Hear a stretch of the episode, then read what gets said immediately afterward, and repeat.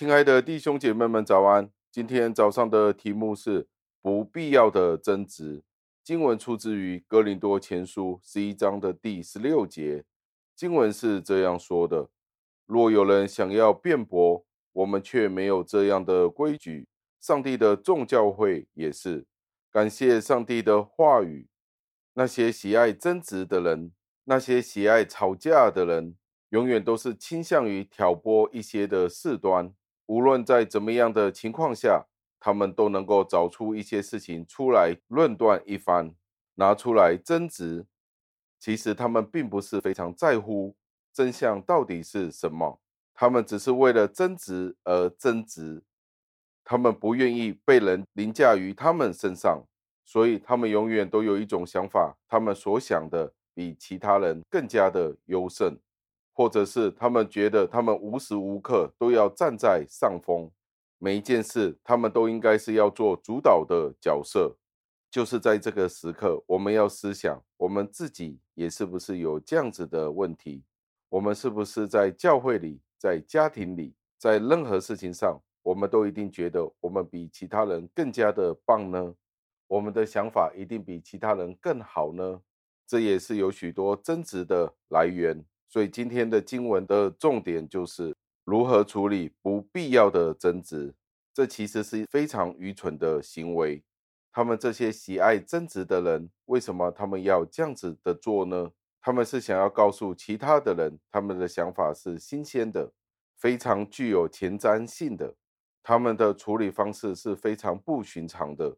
他们觉得自己比其他人高人一等，我的就是比较好的。那保罗是如何教导的呢？保罗说，这些人是值得要回应的，因为争论对这些人是有害的。在教会里，这样的争执是应该被排除的。保罗教导我们，凡是喜爱争执的人、顽固的人，应该要受到权威的约束。我们不是应该要长篇大论的去劝服他们，不是这样子的。这些人应该受到权威的约束。保罗说：“如果我们与这些爱斗争的人去争辩、去抗争，我们永远都无法打败他们的，因为当他们被打败了一百次的时候，他们仍然会与你争辩。所以，我们要留心这一段的经文，目的就是我们不要因为这些的争论而将自己搞得头昏脑胀。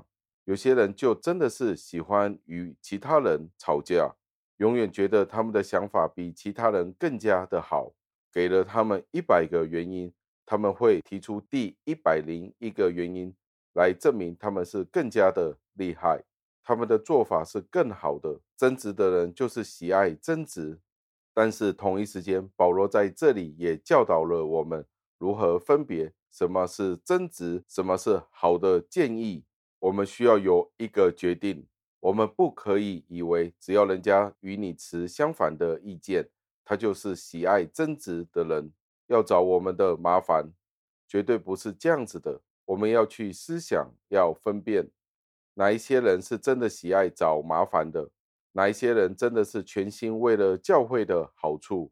当一些人有一些的脾气，他固执的行为浮现出来的时候，保罗就教导我们，我们要将这些人的行为区分出来，不应该在教会里做出妥协。最后，我们要默想为真理辩论，为真理去反驳这些错误的行为，这是教会应该有的职责。但是，往往在教会里，当我们有一些想法、有一些的做法，要在教会行出来的时候，有一些的会友或者弟兄姐妹们，永远都是喜爱争论，喜爱许多的谈论。他们不是为了上帝的国、上帝的义。他们只是单单想要发表他们的意见，他们对某一些比较艰深、比较困难的想法觉得无法明白的时候，他们就会持有反对的意见。所以在教会里，我们就无法接受这样子的行为，因为这样的做法完全是违反了基督的灵，违反了耶稣基督的心意。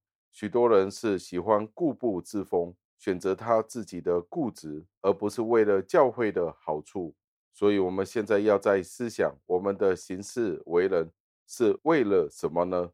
反对的时候是因为反对而反对，为了自己的心意去反对呢，还是真的是为了教会的好处？